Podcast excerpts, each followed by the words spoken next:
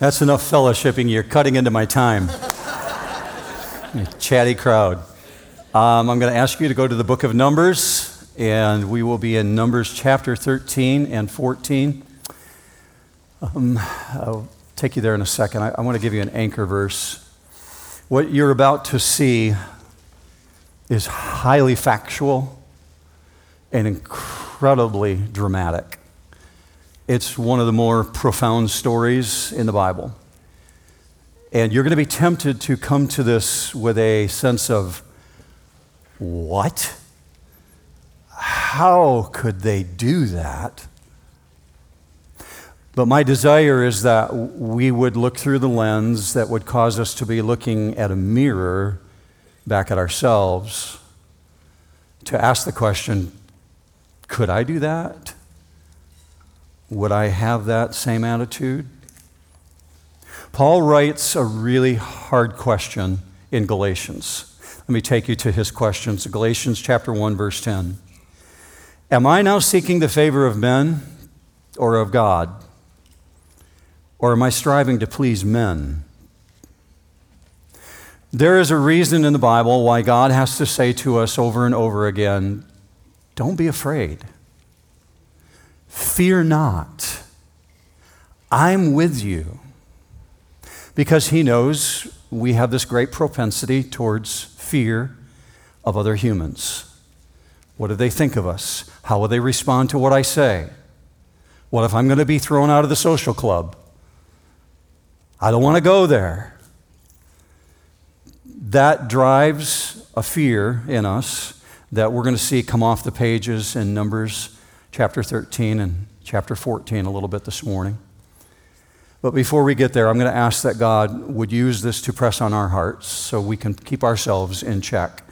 Would you pray with me? Let's pray that way. Lord God, I thank you for what you moved Moses to write down thousands of years ago, that we would have a very prevalent, very relevant, very current age image of how humanity responds in difficult situations when we're left with a choice. And I pray, Father, that you would help us to see how we're supposed to respond and what you would expect of us. We pray that that would happen through the working of the Holy Spirit this morning, that you would give us eyes to see, ears to hear, and a capacity to understand that your word is alive, it is active, it is sharp, and you're going to do some heart surgery.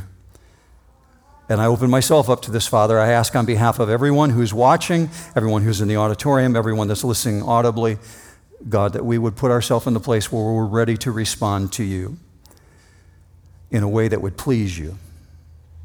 I pray for this in the matchless name of Jesus, our Savior, and all God's people said, Amen. So at last, where you come to in the story, this new nation that's been born of God by incredibly powerful, mighty works, they arrive at their destination. They have seen the faithfulness of God on display in ways that you and I have never seen. And they understand undeniably and unalterably God is incredibly faithful to his word. Moses is firmly established as their leader. He's the guy that they look to, and the Lord has performed amazing miracles in their midst. And now they're arriving at the most fertile area on the northern tip of the Sinai Peninsula, right on the border of the Promised Land. And now is the time for exploration. And they got to put a plan together. They need a strategy that will be in place to help them understand what they're supposed to do. The sheer vastness of their population, the enormity of who they are as a people group, arriving en masse on this plateau is absolutely overwhelming. We're told that they're alone. They're 600,000 plus fighting men. Look with me on the screen at Numbers chapter 1. Verse 45 says, all the numbered men of the sons of Israel by their father's household from 20 years old and upward, whoever was able to go out to war in Israel, even all the numbered men were 603,550. That's just the fighting men alone. That's not all the 19-year-olds and under. That's not all the women. That's not all the children. That's not all the men who are not capable of fighting. And so they arrive en masse on this plateau, and they're looking out over the Promised Land. And the desire to enter this land is absolutely unquestionable because everybody wants a permanent home. Everybody wants a place to say is their own. God had told Abram in Genesis chapter 15, Abraham, there's a day when I'm going to take your descendants to a land that will be rich in milk and honey. It will be a good and spacious land, Abram. But they're going to have to go through 400 years of slavery first. And the iniquity of the Amorites is not yet complete. And so God was going to allow time for even, if possible, the Amorite people that they would come to God. 400 years later, they're coming out of slavery. They go through the Exodus, and they stand now on the border. And so verse 1 of chapter 13 of the book of Numbers. Then the Lord spoke to Moses, saying, send out for yourself men so that they may spy out the land of Canaan, which I am going to give to the sons of Israel. You shall send a man from each of their father's tribes, every one a leader among them. So Moses sent them from the wilderness of Paran at the command of the Lord. All of them, men who were heads of the sons of Israel. Kadesh, or sometimes people pronounce it in English, Kadesh. Kadesh Barnea is this region in this land of Paran. And it's mentioned multiple times throughout the Bible. It seems to be a central place where they would hang out, especially during the 40 years of wandering. And it's at the southern border of Israel.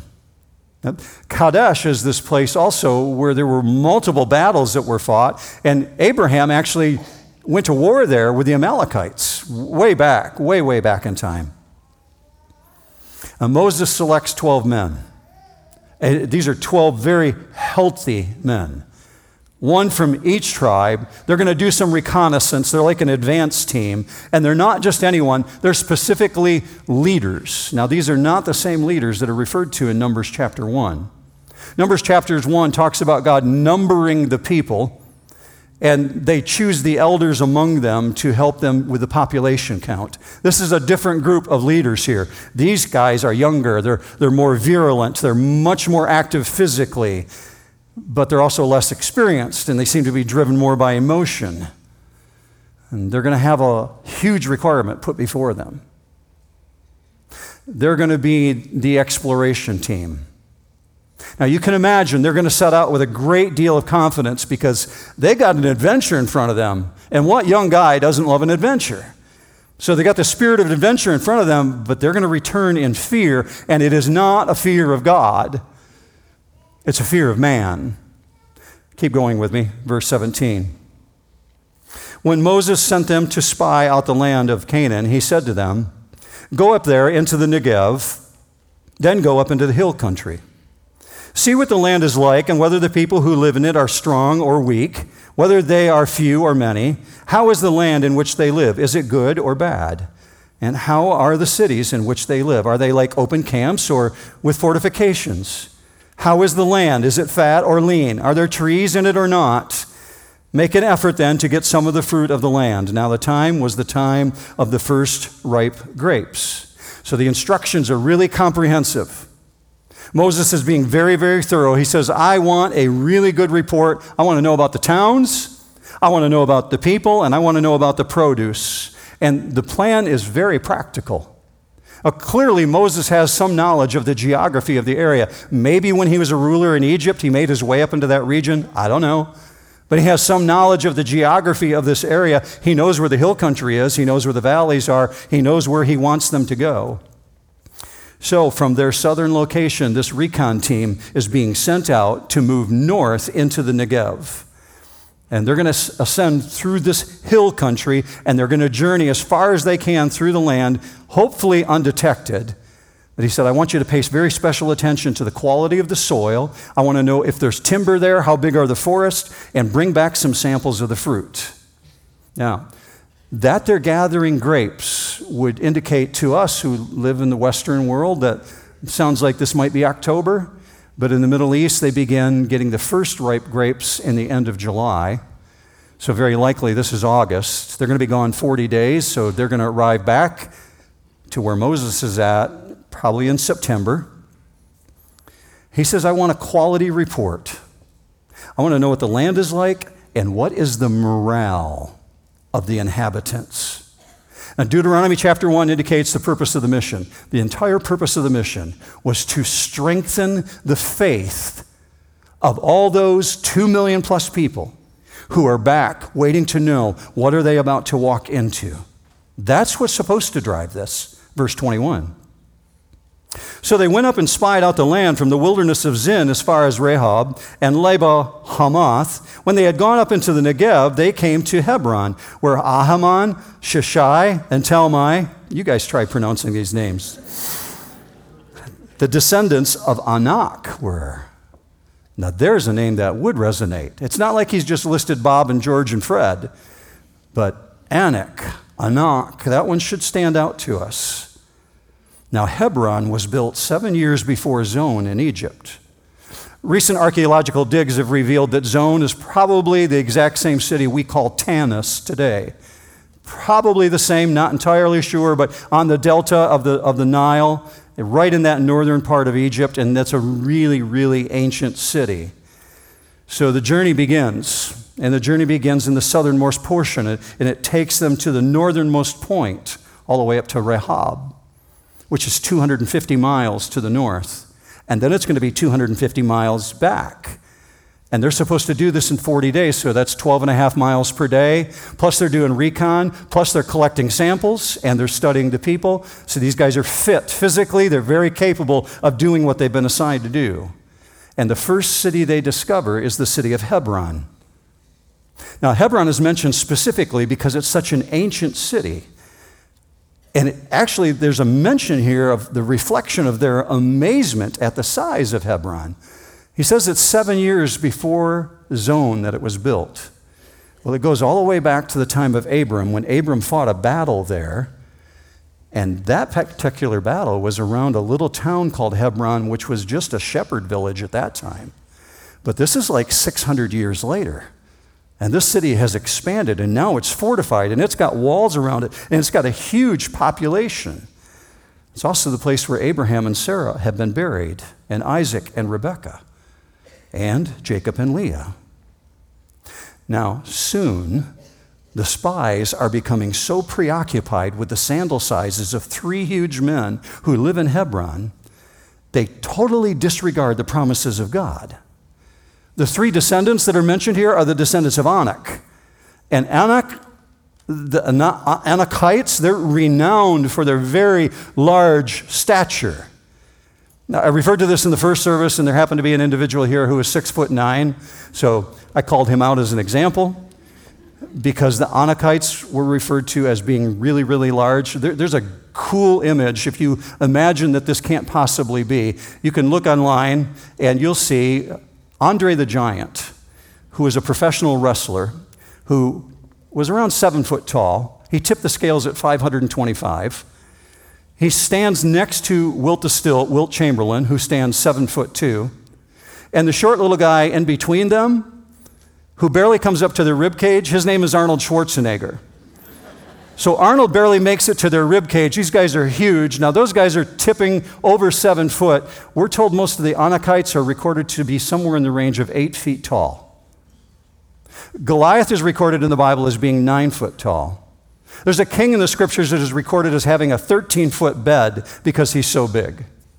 And you can understand why that would be intimidating. If you've ever stood in an airport or perhaps in a shopping area when somebody who plays professional football comes up alongside you and stands next to you, it is very intimidating, isn't it? Just to have a person of that size. This is what they're looking at. And they went up and they've spied out the land, and they see these individuals, and soon they begin paying very close attention to these individuals. Verse 23. Then they came to the valley of Eshcol, and from there cut down a branch with a single cluster of grapes, and they carried it on a pole between two men with some of the pomegranates and the figs. Now, just pause there for a second and get a picture of this. Like two hunters going into the wilderness to carry out a deer that they have shot, they have gathered a cluster of grapes that is so big, a single branch, that it requires two guys to put it on a pole and carry it out, along with the figs and along with the pomegranates. This valley is very near Hebron, and this particular valley is called the Valley of the Cluster. That's why it gets that name, Eshcol. You have never seen a grape cluster like this. So large, two guys need to carry it. It's like they've rediscovered the Garden of Eden. And the wow factor is intentionally focused on here because the size of the cluster of grapes alone should reveal the greatness of God's blessing. It should remind the Israelites, here's what's in store for you. Here's how God has blessed the land and prepared a path for you. Here's how he's going to go before you. If they will only trust God, this land will provide an amazing life for them. To this very day, unless you've been to Israel, you probably wouldn't know this, but in Israel, the Department of Tourism still uses the logo of those grapes. Let me put that image up on the screen for you. They use it to advance the Department of State, the Department of Tourism, with two guys carrying grapes out of the wilderness. Now, church, given all the amazing experiences these individuals have gone through, everything that they've seen in recent months, would you not reasonably conclude that finally it's time to believe God's power? Finally, it's time to claim his promises. But what should be intoxicating joy instead fills them with paralyzing terror. Verse 25. When they returned from spying out the land at the end of the 40 days, they proceeded to come to Moses and Aaron and to all the congregation of the sons of Israel in the wilderness of Paran at Kadesh. And they brought back word to them and unto all the congregation and showed them the fruit of the land. Verse 27, thus they told him and said, we went into the land where you sent us, and it certainly does flow with milk and honey, and this is its fruit. Now, the first portion of the report is very truthful, it's very honest, and it's unfortunately laced with apprehension. In the eyes of 10 of the 12, the spectacular abundance of the land is being canceled out by the people who dwell in it. They're acknowledging the land is really rich. It's exactly what you said, Moses. It really does flow with milk and honey. And that does go all the way back to God speaking to Moses in Exodus chapter 3 saying, behold, I'm going to lead these people out of Egypt. I'm going to deliver them from Pharaoh, and I'm going to take them to a good and spacious land, a land flowing with milk and honey. That very familiar phrase is supposed to convey profusion of resources. And upon hearing the report, Moses' heart has to be pounding out of his chest. Like, yes, God was absolutely right. This is what's going to be for us. Until verse 28. Nevertheless, this is the 10 still speaking. Nevertheless, the people who live in the land are strong, and the cities are fortified and very large. And moreover, we saw the descendants of Anak there. Amalek is living in the land of the Negev, and the Hittites and the Jebusites and the Amorites are living in the hill country, and the Canaanites are living by the sea and by the side of the Jordan. New Hope, has been my experience, and I know this to be true because I personally have become good at it. I know it's true of humanity. It's been my experience that God gives really great assignments. And we spend a lot of energy finding reasons not to do the very thing he called us to do. I won't ask for anybody to say an amen on that, because we know it's true. God says, I want you to do this. God opens up the opportunities, and we find reasons to cancel out the opportunities. Immediately in the same breath as which they're praising the land for its abundance, the spies begin in verse 28 by saying, yeah, we got a problem. We got a really big problem. And they begin using this very limiting phrase. The word in English is nevertheless. In the ancient language, episkai. This is a very negative phrase. It's a strong adversative. Their entire focus is on the obstacles. I'm sure that you've had people like this in your life. Perhaps you still do. I've told you before, I'm an optimist, and that means I'm counterbalanced by pessimists, and I really value the pessimist in my life because they do keep me in check. This is not just pessimism that you're looking here. Pessimists get labels like you're a worrywart or you're a wet blanket or you always find reasons to shut things down. But let's take that over to the spiritual level. When you combine pessimism with no confidence in God's capacity and then look for reasons to talk other people out of trusting God, that's what's going on here. They will not praise God for what he's about to give them. In other words, they're going for the exact opposite. These grape clusters that they brought back, they become the reinforcing source for just how enormous the threat is. Yeah, those grapes point to plenty of people, big people, and we don't want to go up against big people. So there's no joy in this story. There's fear here. But they're not happy with just that description. They begin listing off the cities. And the cities they list as being impregnable. They describe them as being inaccessible. It's beyond our reach. And then they use some deliberately inflammatory words that they know will stimulate people's attention. And the listing of the inhabitants of this region is done for one reason and one reason alone. It will trigger terror among the people. And so they say, the Amalekites live there, and the Jebusites, and the Hittites, and the Amorites, and then they cap it off by saying, and the Canaanites are there. If you've read the Old Testament, you understand they are a vile and violent people. These are people who kill babies for pleasure. They are a very, very vile group of individuals. And 10 of the 12 in this group see these things as being insurmountable obstacles. So I want you to catch what's going on. They're implicitly nullifying the Word of God. And at the mere mention of these other nations, it causes an enormous stir among the crowd. And the crowd gets really noisy at this point. Verse 30, then Caleb quieted the people before Moses. Now just pause there for a second. This is what I picture Caleb having to do. Quiet down. Quiet down, you guys. Listen to me. And then we're told Caleb said. Caleb quieted the people before Moses and said, we should by all means go up and take possession of it, for we will surely overcome it. Only 2 out of 12, only Joshua and Caleb bring the positive report. How are they doing that? When the crowd is being predisposed to run away in the other direction, when 10 overtalk the 2, how are these guys bringing a positive report? Because of faith. And that's going to sound really simple to say, but you know what it's like to be in a social setting where you have to speak against the crowd.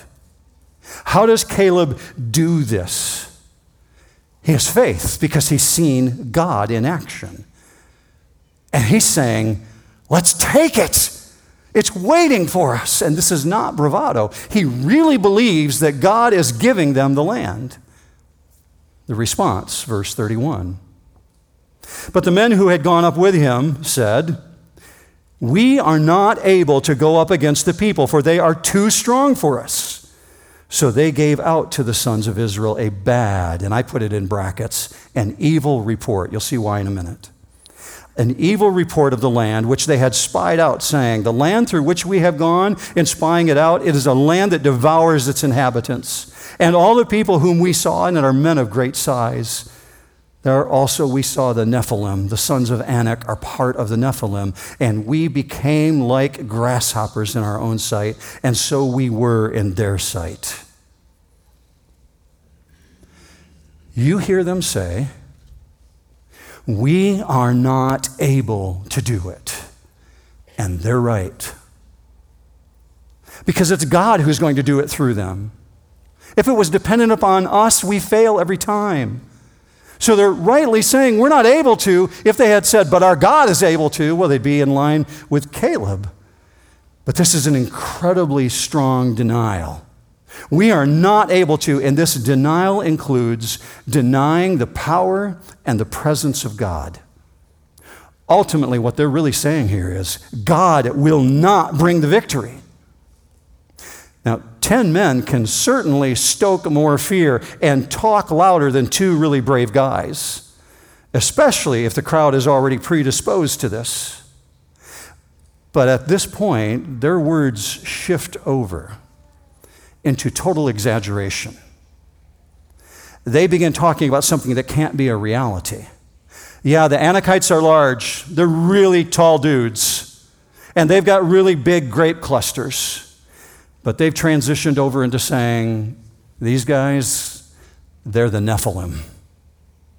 But that can't be, because the flood of Noah destroyed an entire population of the earth, save 8 people. The Nephilim were wiped out at that time. But these guys know something about people's fears. Other than their own personal slavery experience, and remember, they've only been out of slavery a year and a half, the most horrible memory among the ancient people is the global destruction of the planet in the flood of Noah. And the Nephilim are part of the flood. And this stokes fear among these individuals. And so they begin dredging up lies in order to give credence to this worst-case scenario. See, the use of the Nephilim is deliberately provocative. And this outrageous misrepresentation is put in there because they know they can stoke people to fear. And so Moses calls them out and says, these guys are bringing an evil report. Your Bible says maybe a bad report. I don't know what translation you have, but let me show you the word that's actually used here, the word debah. This particular word means they're bringing a slanderous report.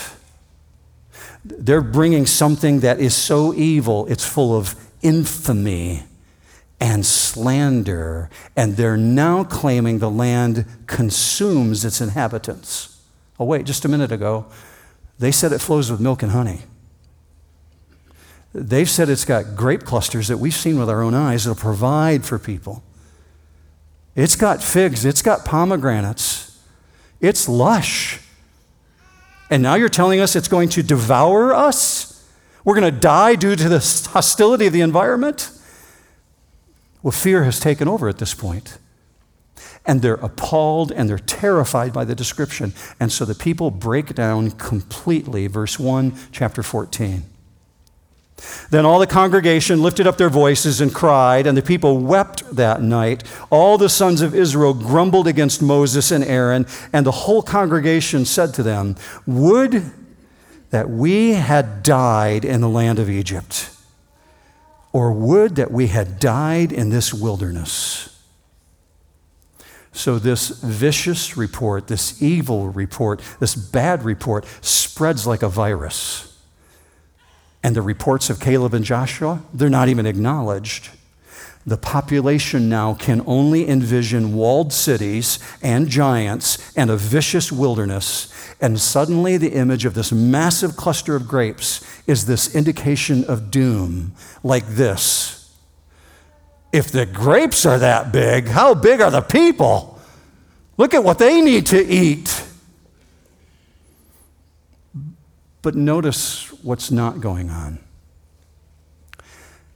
Sadly, no one is talking about the power and the might of God, except for Caleb, Joshua, Moses, Aaron.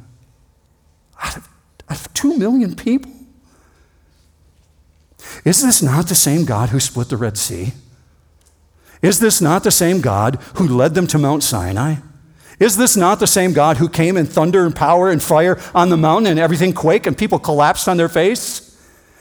Is this not the same God who split a rock open and brought them water, let alone the manna? See, I can just hear God saying, who do you think made those grapes? Where do you think those things came from? This is like Paul in Romans chapter 1 saying, wake up, people. Look at the sky around you. Look at the stars. Look at the ocean. Where do you think that came from? All of this serves to tell us, church, just how strong the fear of man actually is and why God has to say, fear not. Because fear unchecked, when it's within us, it becomes its own fuel. It's this self-propelling force that magnifies and it expands if it's not kept in check. So Paul asks the really hard question in Galatians 1. Am I seeking to please man? Or am I seeking to please God? Which is it? Where do I stand? Back into the story. The terror rages through the camp that night, and it is profusely out of control among the people. The spirit of fear and the spirit of rage has taken over. I read so many authors, sometimes I lose track of who I read, and I captured a quote, and I don't know who said it, otherwise I would tell you, but I thought it created a really good image in my mind to help me understand what's going on. This author said this: imagine them to be consumed with the worst sort of rage, a picture of screaming, rending, throwing, cursing anger, and intoxication of grief. And on top of that, we're told in verse 2, everybody began blaming Moses and Aaron. They began grumbling against them, it says. Now Moses and Aaron are suddenly at center stage, and they become the targets of the fear. But in reality, if you know the story, you know what's really going on here. You know they're actually grumbling against the Lord. The fear of man is so downright irrational, they come to one conclusion. You should have just let us die in Egypt.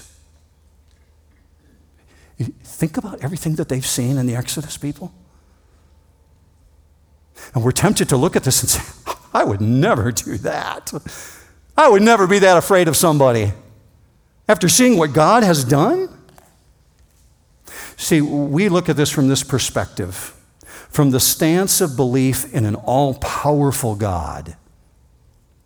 Moderns, Christians, would look at this and say, that is absolutely intolerable behavior.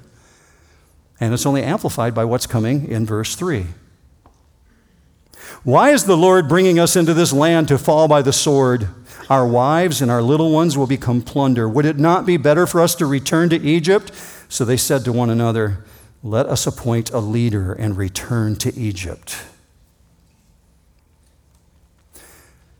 You really do need to drink in what's going on here. They're proposing a complete rejection of God's plan, God's promise to deliver. This is what's known as apostasy. They have become apostate. When you know the truth, at one time in your life, you embrace the truth. These are people who worshiped God at Mount Sinai, and they understood the truth, and yet they choose to walk away. That is apostasy. And so the Hebrew verbs really pile up in this sentence here. While these traitors are attempting to unleash fear, and the rebellion is reaching its climax because now they've transitioned over. They're not blaming Moses and Aaron anymore. Now they're blaming God, and they're rejecting God, and they want Egypt. And the more they wail, and the more they cry, the more extreme their words become, and the more they draw others in. Throughout millennia, mob mentality has led to rampages in our own generations. We've seen riots. We've seen how it produces lynchings. This is humanity 1.0, thousands of years ago, in a mob mentality. They've lost all control, and now they're turning their guns directly on Yahweh. And in their depraved mind, they're concluding the Lord is to blame for this. So now they're not just scorning the land, now they're scorning God. And they're packing their bags, and they want to go back to Egypt. And Pharaoh would love that. Pharaoh would think, this is absolutely awesome. They failed, and now I've got them back. I'm going to work them twice as hard. So having worked themselves into this frenzy, they now find themselves willing to be the footstools of their Egyptian taskmasters. Total ingratitude. Total ingratitude for everything that God has done for them. And now they're saying, we'd rather just die in the wilderness. Well, that's what they're going to get. Death is exactly what they will get. And the most reprehensible charge they make against God is, God just wants to kill our babies. He just wants our little ones to become plunder. In Deuteronomy, they go so far as to say God actually hates us. It's not rational thinking. The very thing which sets Moses apart from this crowd is his absolute, total faithfulness to Yahweh. But that which is identifying this nation is the fear of man, Galatians 1:10. So in response to all this, Moses and Aaron, they fling themselves down on the ground, utterly prostrate before God. And this posture, catch this before you read it with me. This is showing their awareness that God is about to burst on the scene. Verse 5. Then Moses and Aaron fell on their face in the presence of all the assembly of the congregation of the sons of Israel, Joshua the son of Nun and Caleb the son of Jephunneh, of those who had spied out the land, tore their clothes, and they spoke to all the congregation of the sons of Israel, saying, the land which we passed through to spy out is an exceedingly good land. If the Lord is pleased with us, then he will bring us into the land and give it to us, a land which flows with milk and honey. Now just check, Joshua and Caleb have personally been there. They've actually seen it, and they're reminding them this land is really rich, but it may be just youthful optimism in which they're saying, you guys, you don't need to rebel against God.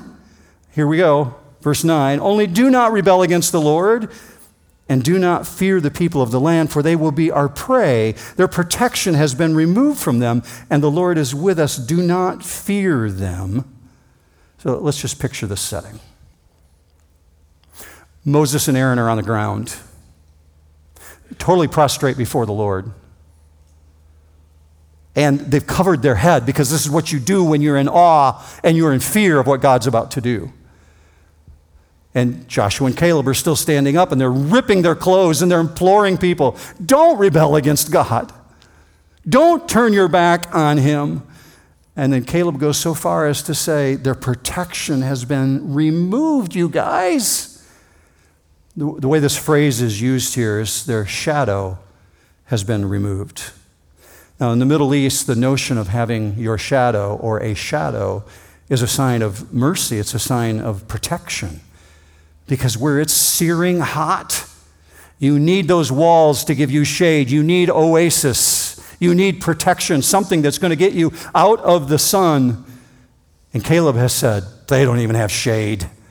There's no structure that they have. There's no walls. There's no fortification. There's no factors of any size that can bear up and stand against our God. Now, logically, you would look at this and say, Moses, Aaron, Joshua, Caleb, only 4 out of 2 million plus people. I think that's probably a little extreme to say it that way. Because certainly Moses' wife and Joshua's wife and their children, and I'm sure there's a handful, a remnant at least, of others who are faithful that are not taking this kind of an attitude. I suspect they're not the only persons out of the entire population. But it causes you to step back and say, out of millions who have seen God's power? So there's no wonder that Moses and Aaron fall on their faces. It's the ultimate sign of awe. A line has been crossed, and they are expecting the presence of God. So they're on ground in fear of what God is about to do. Joshua and Caleb are pleading, trust the Lord, and yet the people won't listen. So Joshua, in deep distress, just shreds his clothes. Verse 10. But all the congregation said to stone them with stones. Then the glory of the Lord appeared. To which you'd want to say, uh-oh. Because that's not good when that happens that way. There's something really dangerous here. As a matter of fact, this is one of the more chilling lines in Scripture, this sudden flare-up of the presence of God. The rebellion is so outrageous, God is burning with fury. I'll come back to that in just a moment. If you're new to church, maybe new to New Hope, let me help you understand something if you're not familiar with the Bible.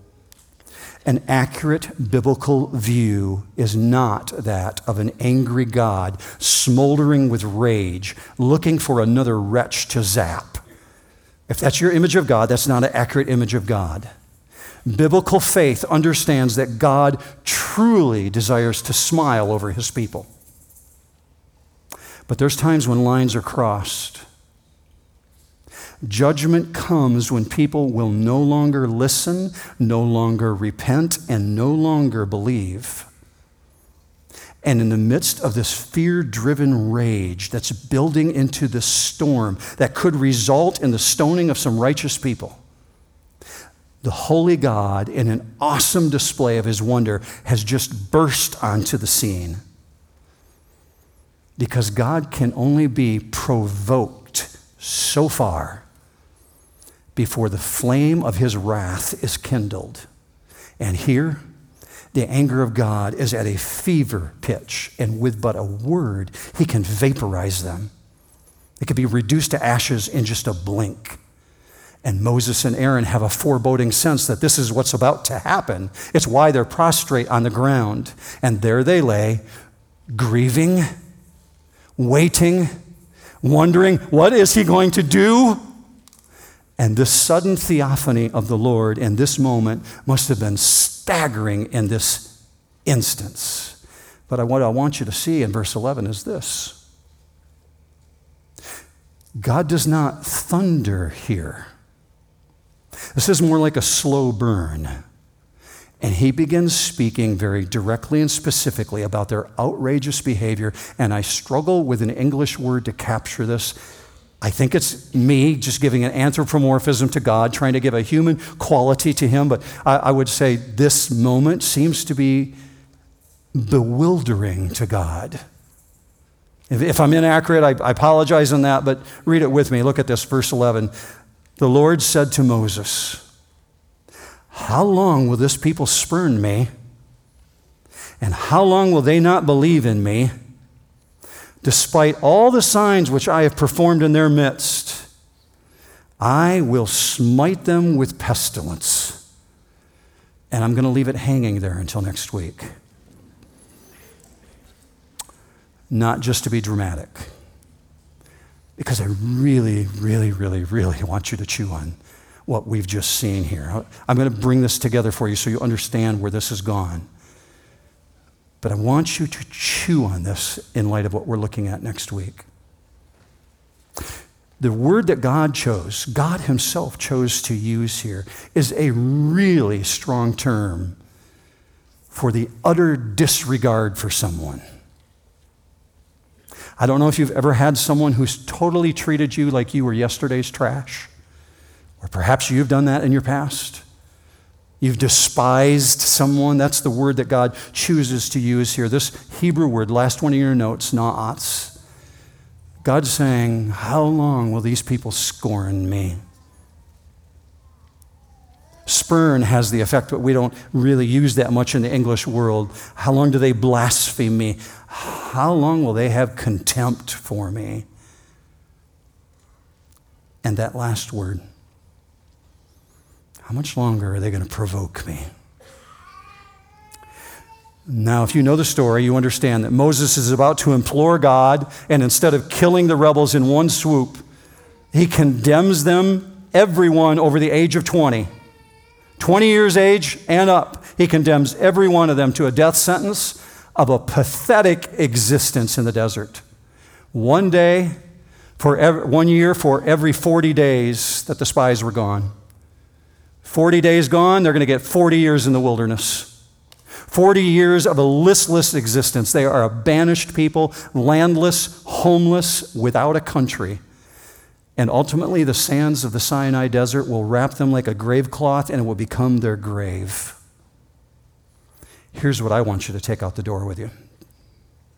In our culture today, our modern world, which we are all part of the culture, moderns attempt to reject passages that speak of God's wrath.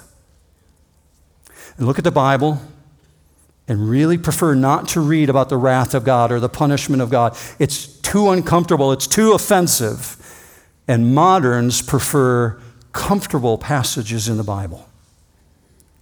I'm asking this question: how uncomfortable is hell? How uncomfortable is the reality of what God says is waiting for people who reject Him? Do we actually believe, as the people of God who are part of His church, do we believe in a God who will bring judgment? And if we do, He will ultimately bring judgment on those who hold Him in contempt, who scorn Him, who spurn Him, who reject what He's offered. So how does that translate to my daily living? How is that translating to my interactions with the people that I love? How does that translate to my social circle? When I go to school, when I go to my workplace, when I'm hanging out in my neighborhood with my friends, does this reality make a difference?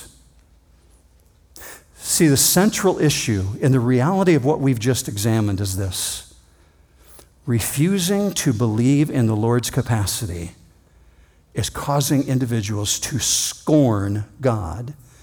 People are holding Him today in contempt. This is precisely what Jesus warned the people about in the first century when He was in Capernaum. God put Himself on display. Jesus did amazing things in the city of Capernaum, and yet the people rejected Him. They refused to acknowledge Him as the Lord of glory. So Jesus had to say to the citizens of Capernaum, I'm telling you, woe to you. It will be more tolerable for the people of the city of Sodom and Gomorrah in the day of judgment than it will be for you. Jesus went on to say, Sodom will rise up in judgment against you because you have seen Me and you have rejected Me. The church today knows Jesus Christ as their Lord and Savior. We sing on Sunday mornings, holy, holy, holy. Does that translate to our work environment? Paul precisely spoke of this issue in Romans chapter 1. He said this utter disregard for God, it leads to annihilation. Look at the stars in the sky. Look at the oceans around you, this lush planet. Where do you think it came from? That's Paul's argument in Romans chapter 1. Historically, what you've just seen, church, is a watershed moment. See, this is historically the very core of God's covenant being brought into question. God said to Abraham, I'm making a covenant with you. I'm going to do exactly what I said I would do. I'm going to bring you into a land that's flowing with milk and honey, and I'm going to make you a people who will reflect My values and who I am. And these people are bringing that covenant, God's promise, into question. So at the heart of all this is the most significant spiritual issue humanity has ever dealt with. Do humans believe that God will do what He says He will do? If you're a human who believes that God says He will do what He says He will do, will you say amen with me? Amen. Amen. I stand with you. God will do what He says He will do. Those who reject a relationship with God really will be punished. So I'm left asking this question: can our generation, can the present population of this planet allow for a God who must deliver retribution? Or have we become so soft that we have to insist that He can only be known as warm and fuzzy? If we deny the God who demonstrates wrath, New Hope, we're denying the true picture of a loving God. Why do I say that? Why else did Jesus come? If it wasn't to save us from our sins and from the wrath of God, why else did the Son of God come from heaven? It makes no sense if He didn't come to rescue humanity from the very thing God says is going to happen if people don't listen to Him. And our generation has to face this issue. Is God serious when He says eternity is at stake? I stand before you saying, yeah, He's serious. So I'm going to pray with you right now to close this, because I do want you to chew on that between now and next week. Let's pray together.